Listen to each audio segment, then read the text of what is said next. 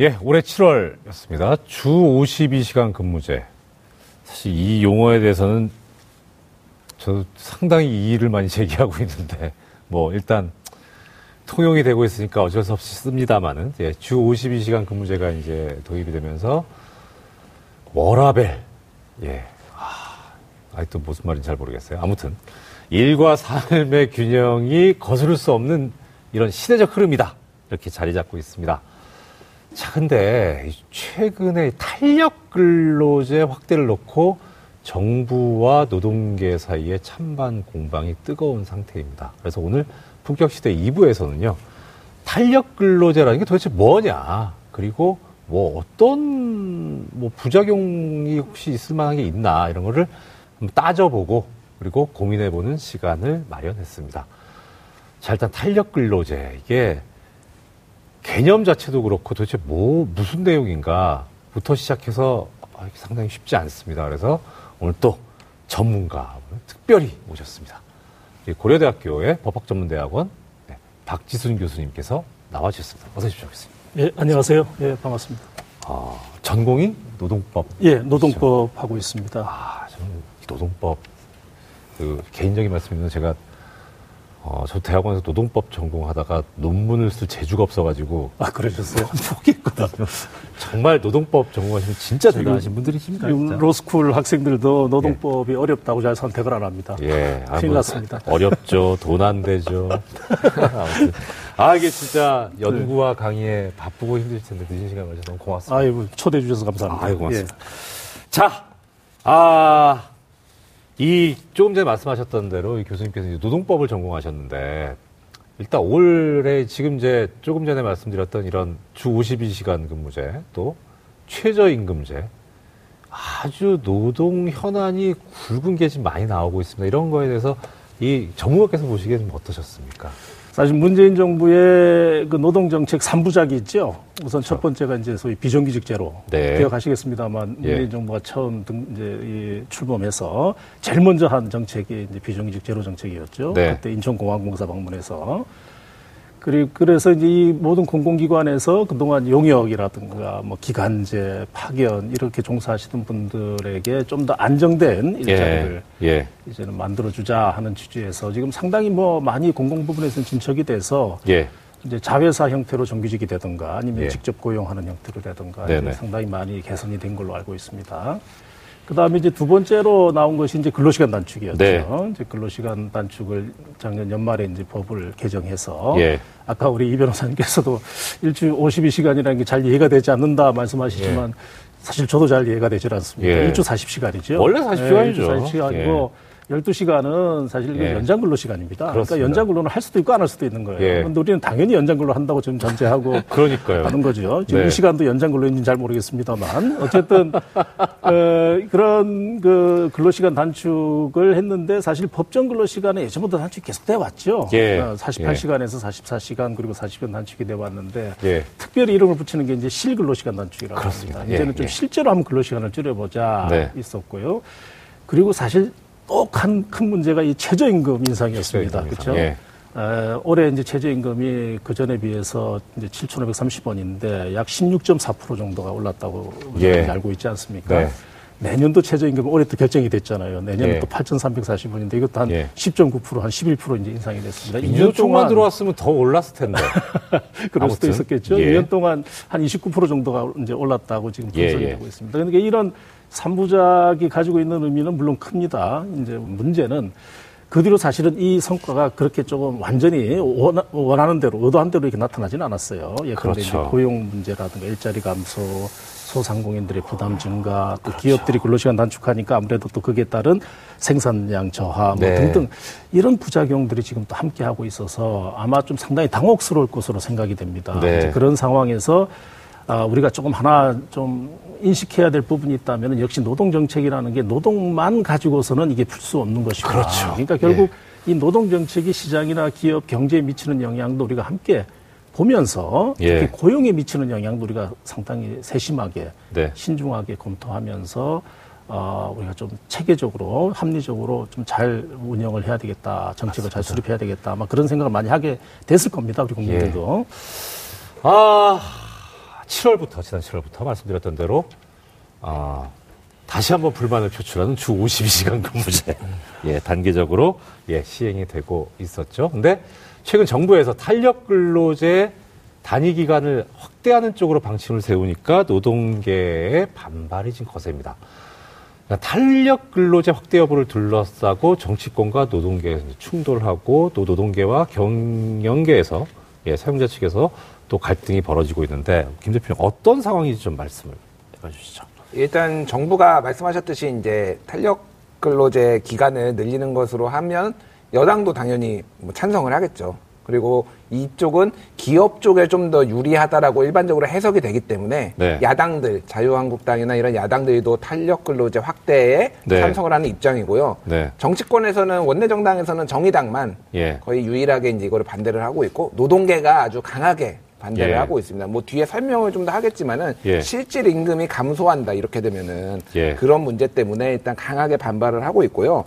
간단하게 말씀드리면은 이제 탄력 근로제는 현행 법으로는 2주 동안 할 수, 노사 합의가 없어도 2주의 기간을 해서 주, 그러니까 뭐 40시간인 기준이면 연 추가까지 52시간까지 할 수 있는데 이거를 더 늘려서 52시간을 넘어서도 할 수 있어요. 그 대신 다음 주에는 그거를 낮춰, 그 근로 시간에 낮춰서 그러니까 총 합계가 어쨌든 2주의 합계가 평균이 52시간을 넘으면 안 되게 하는 거죠. 그거를 이제 2주를 현재는 할 수 있는데 네. 그거를 노사가 합의를 할 경우에는 3개월을 네. 할수 있는 게 현재 법안입니다. 근데 이거를 6개월 아니면 1년까지 탄력 근, 그 근로, 근로제를 확대를 하자. 그래서 더불어민주당은 6개월을 지금 뭐 주장하고 있고요. 네. 자유한국당 쪽에서 1년까지 확대를 하자. 네. 1년이면은 사실상 1년 내내 탄력 근로제거든요. 그러니까 뭐 음, 그러니까 그냥 노동 시장 자체를 탄력 근로제로 바꾸자라는 게 이제 거의 자유한국당의 아닙니다. 예. 그래서 예, 이게 좀 굉장히 갈등의 소지가 많고요. 사실 문재인 정부와 그 노동계와의 어떤 전면적인 어떤 갈등이 그 불씨가 될 그 가능성이 음. 매우 높아요, 이게. 네. 자, 우리 지금 김 대표님께서 약간 이제 설명을 해 주셨는데 전문가의 설명을 먼저 개념부터 한번 들어봅시다. 그러니까 일단 지금 문제는 탄력 근로제를 시행을 하는데 그거를 이제 현행 3개월에서 6개월로 기간을 연장하면 노동자 쪽에 불리하다. 그러니까 일은 더하게 되는데 돈은 적게 받다 하는 거고 그 다음에 그러면은 어 일단 탄력 근로제가 뭔지를 알아야 될 것 같아요. 제가 순서를 좀 그래가지고 그랬는데 탄력 근로제가 뭔지를 우리 교수님으로부터 말씀을 듣고 그 다음에 쭉쭉 정리를 해보는 게 좋을 것 같습니다. 탄력 근로제 어떤 거? 예, 조금 전에 우리 김 대표께서 예. 어, 잘 말씀해 주셨어요. 이제 원래 근로시간 우리 근로기준법상 근로시간은 일주 단위의 편성 원칙을 가지고 있습니다. 네, 일주에 주, 40시간이죠. 네, 40시간. 그리고 예. 하루에 8시간입니다. 그러니까 네. 이 40시간을 하루에 8시간을 상한으로 해서 편성할 수 있는 겁니다. 네. 이걸 넘어가면 연장 근로 시간이 연장 되는 거죠. 근로죠. 그리고 이 연장 근로는 50%더 이제 네. 지급해야 되고 할증 임금을 지급해야 되고 네. 이 연장 근로는 또 일주일에 12시간만 가능하지 않습니까? 네. 이제 그래서 아까 이제 이야기했듯이 52시간이 예. 최대 우리가 우리 근로자들이 할 수 있는 최대치인데 네.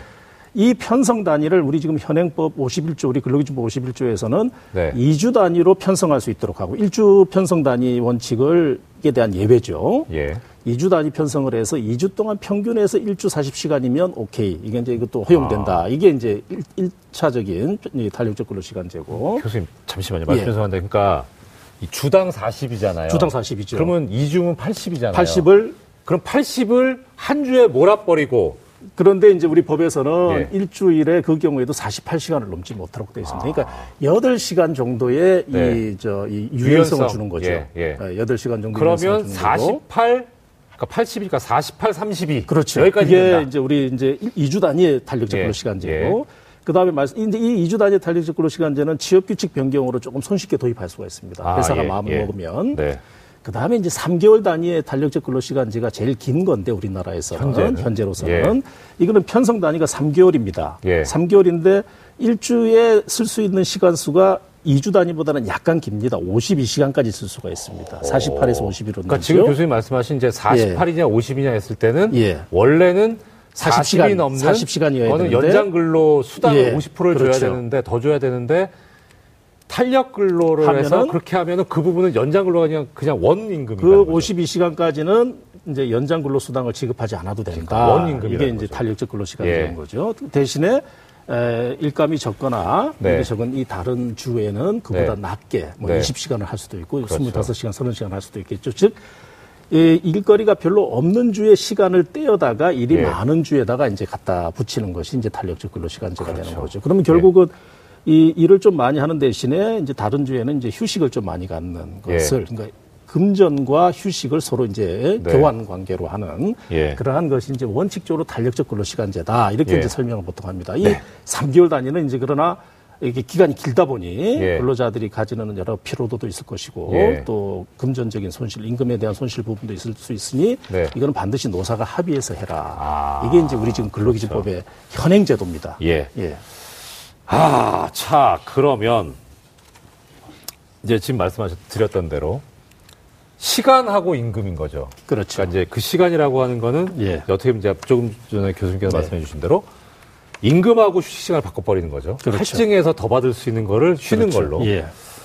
그러면 이게 실제로 이걸 시행했을 때 이게 시간하고 노동 시간하고 임금이 어떻게 달라지는 건지 좀 더 예를 좀 구체적으로 해가지고 조금 알기 쉽게 좀 설명을 해주셨으면 좋겠습니다. 가장 기본형의 네. 예를 들면은 이제 보통 40시간, 40시간까지는 네. 이게 이제 그 기본 임금이 지급되지 않습니까? 예. 근데 이제 일주 단위 편성에서는 40시간이 넘어가서 12시간까지 연장 근로를 하면 12시간에 네. 대해서는 50% 할증 임금이 예. 있습니다. 그러니까 네. 만약 시간당 만 원이라고 치면 예. 어, 40시간을만 일하면은 이제 40만 원이 되겠죠, 예. 일주일에. 예. 근데 12시간 연장 근로를 하면은 여기에 네. 이제 이 12시간 12만 원이 붙죠? 네, 그렇죠. 50% 할증 임금이 붙으니까 예. 거기에 50%니까 6만 원이 더 예. 붙습니다. 예. 그러니까 58만 원이 되겠죠. 예, 그렇죠. 40만 원 더하기 12만 원 더하기 6만 원이 붙으니까. 예. 예. 그런데 탄력적 근로시간제가 되면 52시간까지는 원래 임금만 지급되는 거죠. 예, 예, 그러면 그렇죠. 6만 원이라는 할증 임금이 생기질 않죠. 그렇죠. 그러니까 이제 40시간 더하기 12시간에 해당되는 12만 원만 지급이 네. 되는 거다. 그러니까 예. 52만 원이 지급이 되는 거죠. 그러니까 돈을 적게 받는 건 맞다. 그러니까 이제 그 단위만 보면은 돈이 일단 예. 예, 체감하는 이 급여액은 적게 나오는 것은 맞는 것 같습니다. 네네네. 네, 네, 예. 네.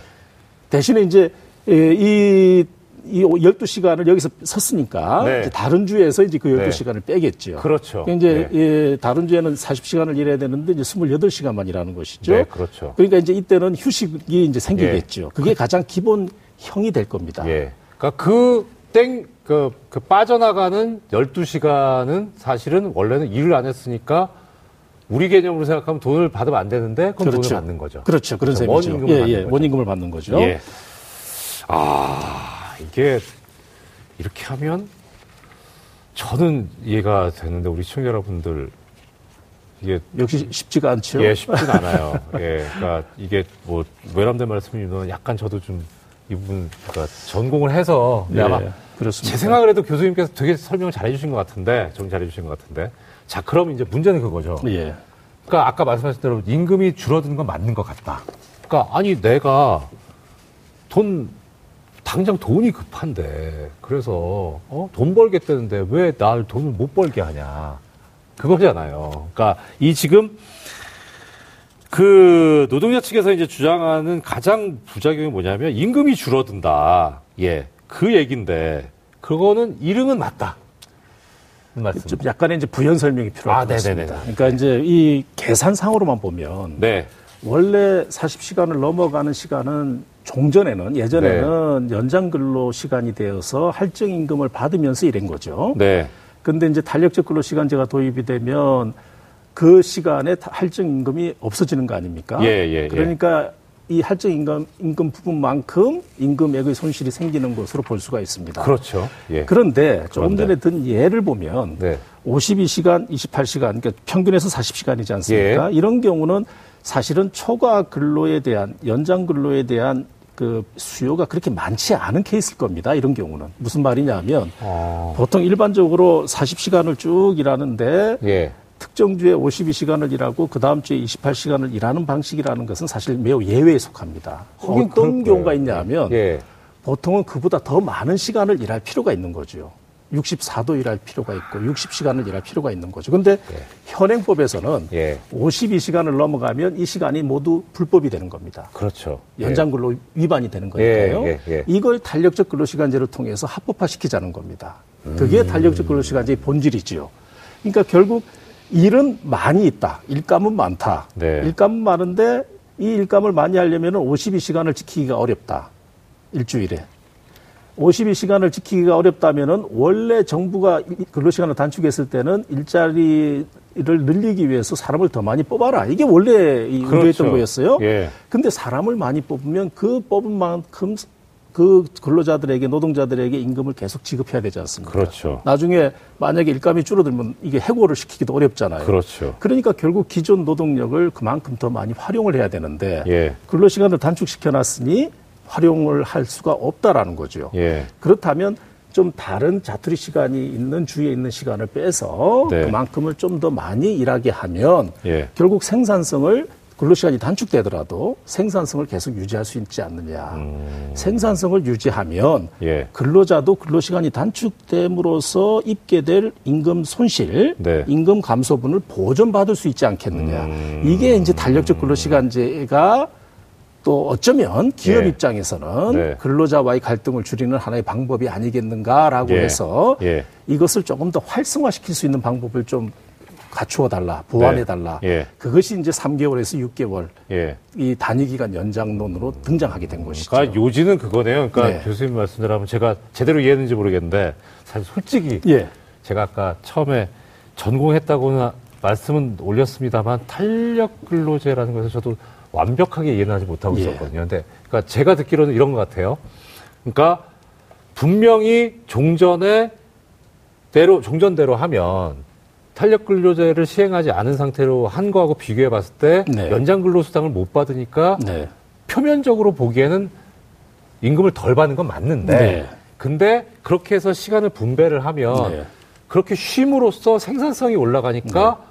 더 많이 만들어서 네. 그래서 더 뭐 더 잘 만들던가 그래서 그런 쪽에서 임금이 상승할 수 있다. 그러니까 생산성 증가가 예. 이루어져서 생산성이 유지되어서 그렇죠. 종전에 일을 많이 했을 때의 생산성을 가급적이면은 이 근로 시간이 단축된 시대에도 그대로 최소한 예. 그대로 유지를 해야 되지 예. 않느냐. 그래야 그렇죠. 임금이 계속 유지가 되는 것이 예. 아니냐. 이제 이런 취지가 있는 것 같고요. 예. 하나만 더 보완해서 말씀을 드리면은 대부분 탄력적 근로시간제를 요구하는 단위 기간 연장을 요구하는 사업체들이 대부분 이, 이 일감이 많은 사업장들입니다. 아, 예. 일감이 많은 사업장들은 어쨌든 매주 12시간의 연장 근로가 있는 거죠. 항상. 항상. 항상. 거의 항상 있습니다.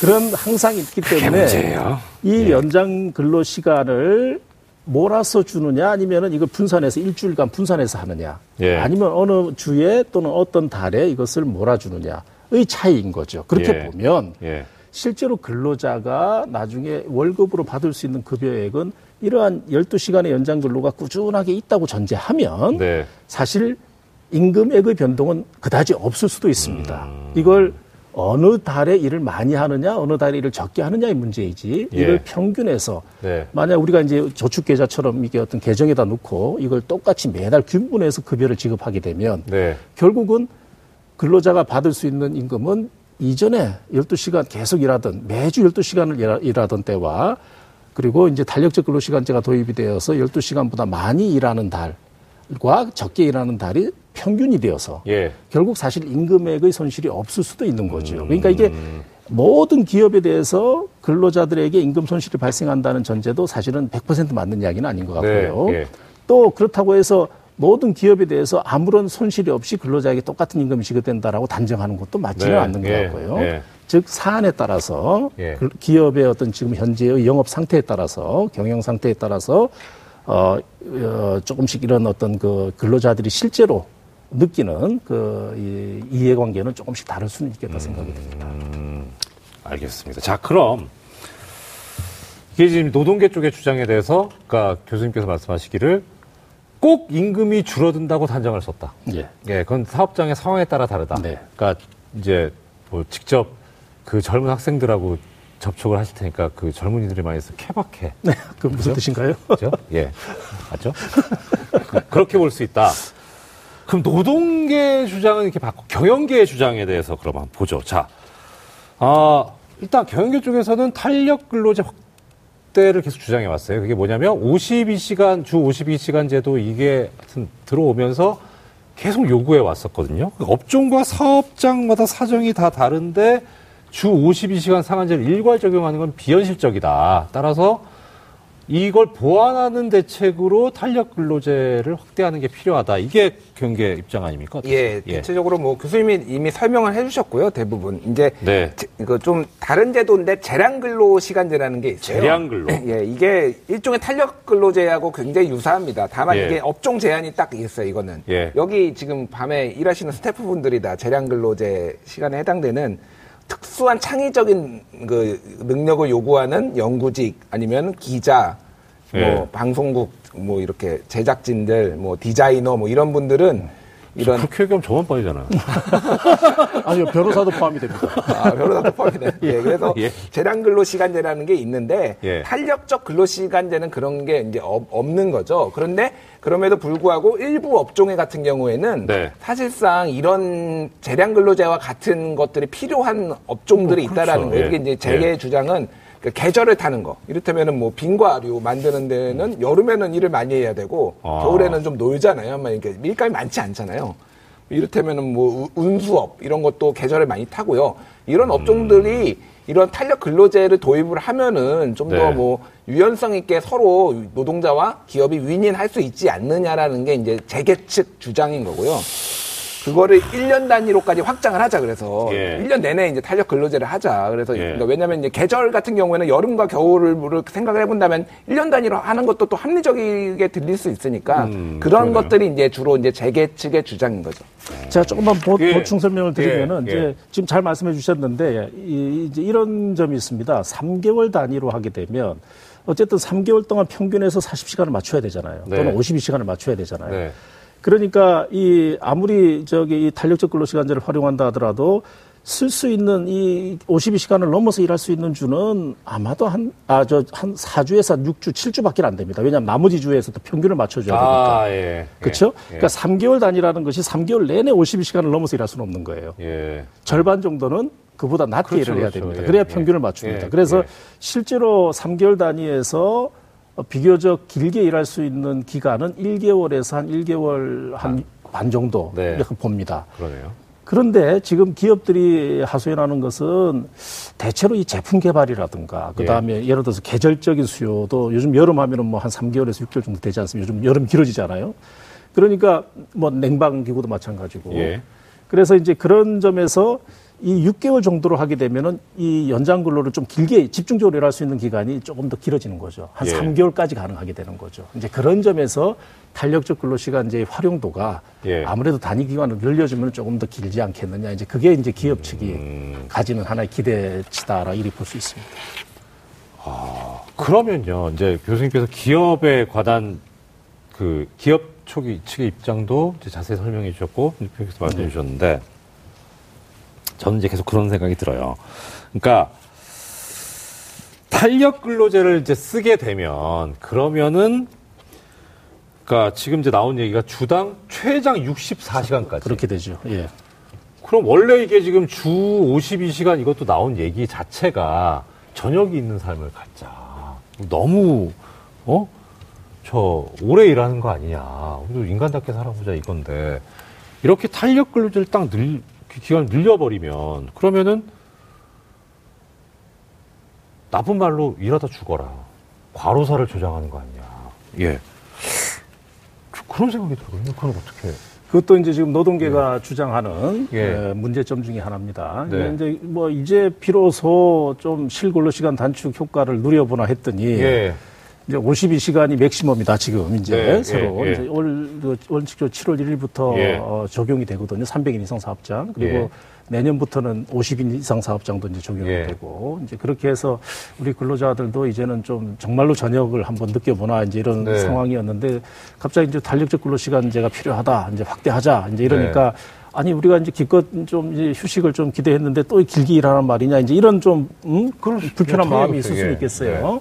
네. 그리고 무엇보다도 장시간 노동이라는 게 결국 과로의 원인이 되지 않습니까? 그렇죠. 이제 그런 부분에서 어, 좀 우리가 함께 좀 고, 보완적으로 고민해야 될 문제는 분명히 있는 것 같아요. 예, 무슨 예. 말씀인고 하니 우리 고용노동부가 가지고 있는 이 지침이 있습니다. 그게 뭐냐면 과로 인정 기준이라는 게 있습니다. 아, 그게 이제 과로라는 예. 게 사실 이 뇌심혈관 질환이지 않습니까? 네. 심장혈관, 뇌에 미치는 그런 질병들의 원인이 이제 과로다. 이제 그렇게 교, 교수님께서 혹시 뭐 저도 많이 일하는 편이긴 합니다. 근데 이제 자유직업 종사자들은 좀 그래도 자기 스스로 조절이 아, 가능하지만 예, 근로자들은 예. 이게 거의 통제적으로 이제 일을 하니까 네. 그걸 자율적으로 조절하기가 쉽지는 않죠. 예, 그렇죠. 그래서 이제 그 지침을 만들었는데 그 지침에 큰 두 가지 줄기가 있습니다. 하나는 뭐냐면 만약 근로자가 매주 60시간을 예. 12주를 계속해서 일한다면 이건 과로로 봐야 되죠. 야, 그건 예. 사람 잡는 거 아니에요? 그렇죠. 그다음에 예. 매주 60, 네, 64시간을 예. 4주 연속 일한다면 이건 과로로 봐야 되는 것이 아니냐라는 아, 기준이 있습니다. 매주 64시간이면 어휴. 그, 그렇죠. 많죠. 그래서 예.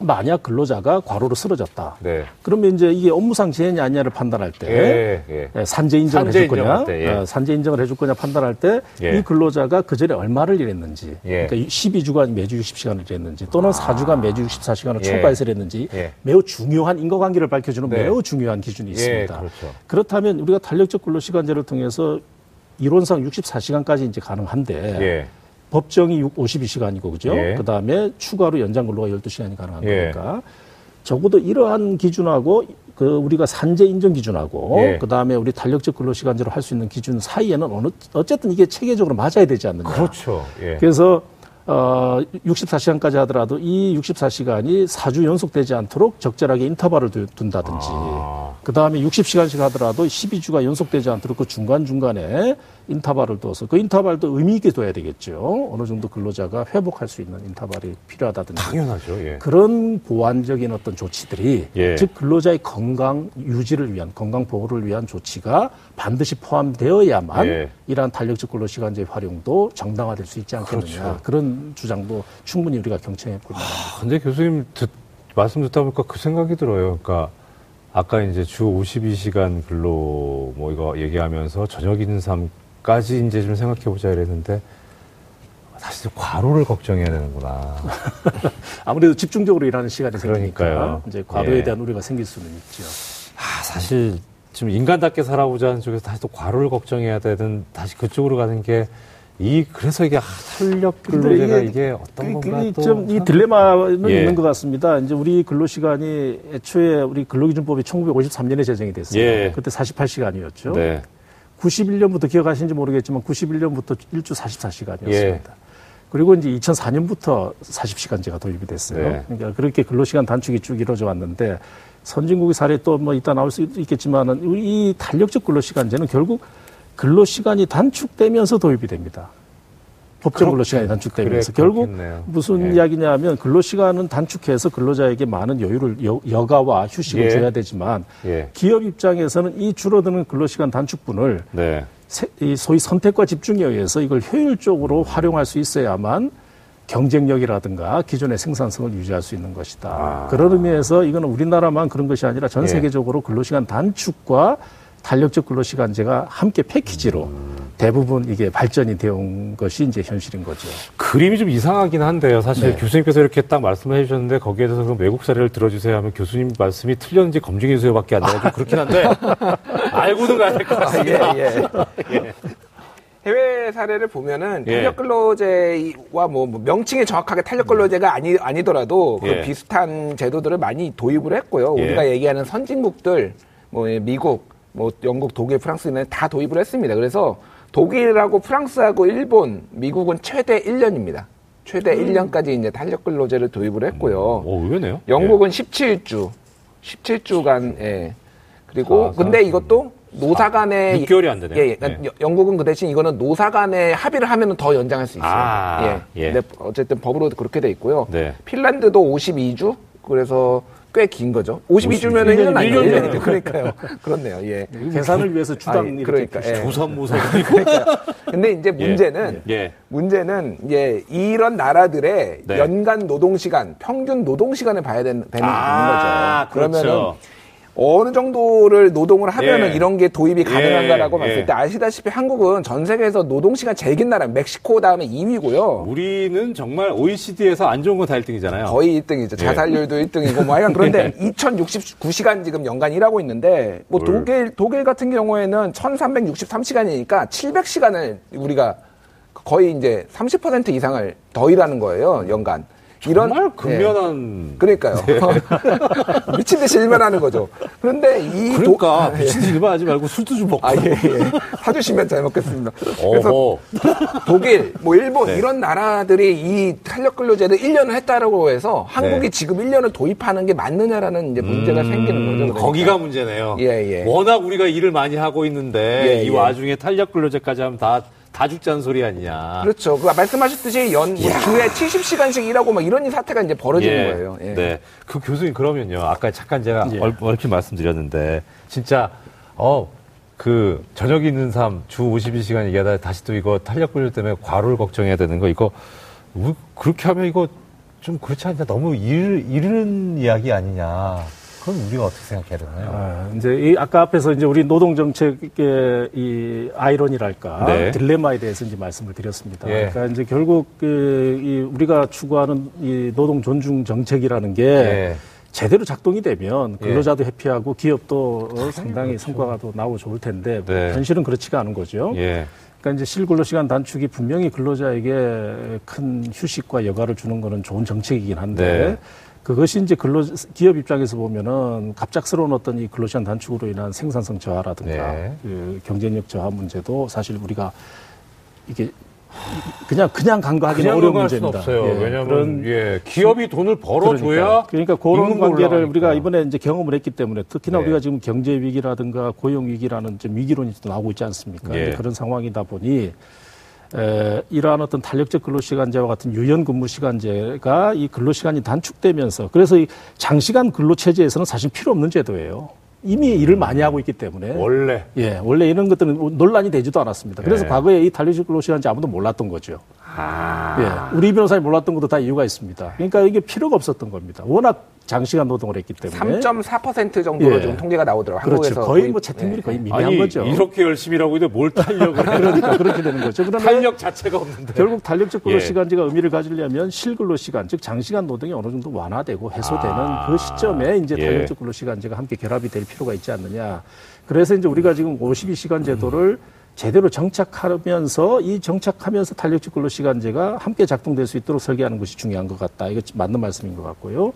그 다음에 이제 또 아까 말씀하신 것처럼 이게 장시간 노동이 그래도 이게 중간중간에 이게 집중적으로 장시간 노동이 이루어질 경우에 근로자의 건강을 얼마나 이제 그렇죠. 이게 중간에 인터벌을 예. 두어서 확보해 주느냐 예. 그런 것도 좀 보완적으로 고민해 볼 필요가 있는 거죠. 교수님 그럼 전문가 입장에서 마지막으로 예. 이거 어떻게 조금 전에 네. 그 우리 김 대표께서도 굉장히 중요한 지적을 했습니다만은 그 유럽에서는 다 1년입니다. 일본도 1년이죠. 예. 미국도 1년입니다. 예. 그러니까 우리가 알고 있는 선진국은 다 1년이라고 보면 예. 됩니다. 그게 왜 가능하냐? 예. 사실은 거기는 노조가 있습니다. 노조가 아주 세죠. 힘이 음. 세죠. 그리고 근로자의 이해관계를 잘 반영을 하고 있습니다. 특히 노조가 없는 사업장도 종업원 대표제로라는 게 있습니다. 네. 근로자들이 민주적으로 선출한 종업원 대표가 있어서 노사와 대등 사용자와 대등하게 교섭할 수 있는 파워가 있는 거죠. 네. 우리도 지금 노조가 있는 사업장 수는 극히 미미합니다. 노조 조직률이 10%밖에 안, 안, 안 되잖아요. 그러니까 네. 결국 90%의 근로자들은 노조 없이 지금 있는 건데 우리 지금 이 탄력적 근로시간제가 노사 합의로 도입이 돼야 된다고 하지만은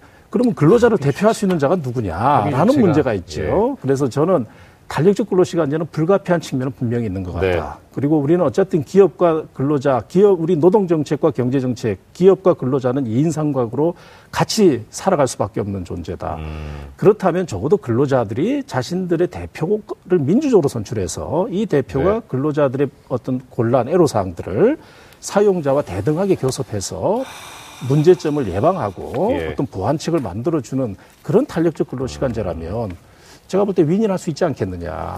그런 부분이 함께 좀 이번 제도 개선에서 그 구체적 예. 방안이 논의됐으면 아, 좋겠습니다. 아, 좋은 말씀입니다, 교수님. 정말 서로 윈윈할 수 있도록 힘의 균형이 맞게 노조도 조직률을 높이고 또 그러면서 우리 근로 시간도 줄이자. 예.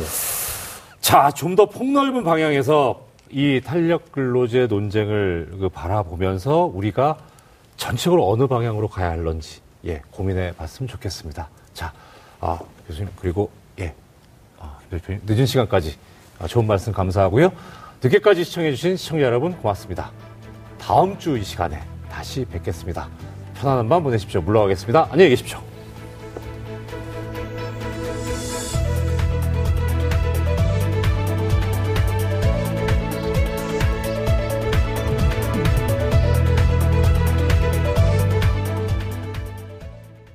오늘 방송 좋았나요? 방송에 대한 응원 이렇게 표현해주세요. 다운로드하기, 댓글 달기, 구독하기, 하트 주기. 더 좋은 방송을 위해 응원해주세요. 다운로드하기, 댓글 달기, 구독하기, 하트 주기. 기억하셨죠?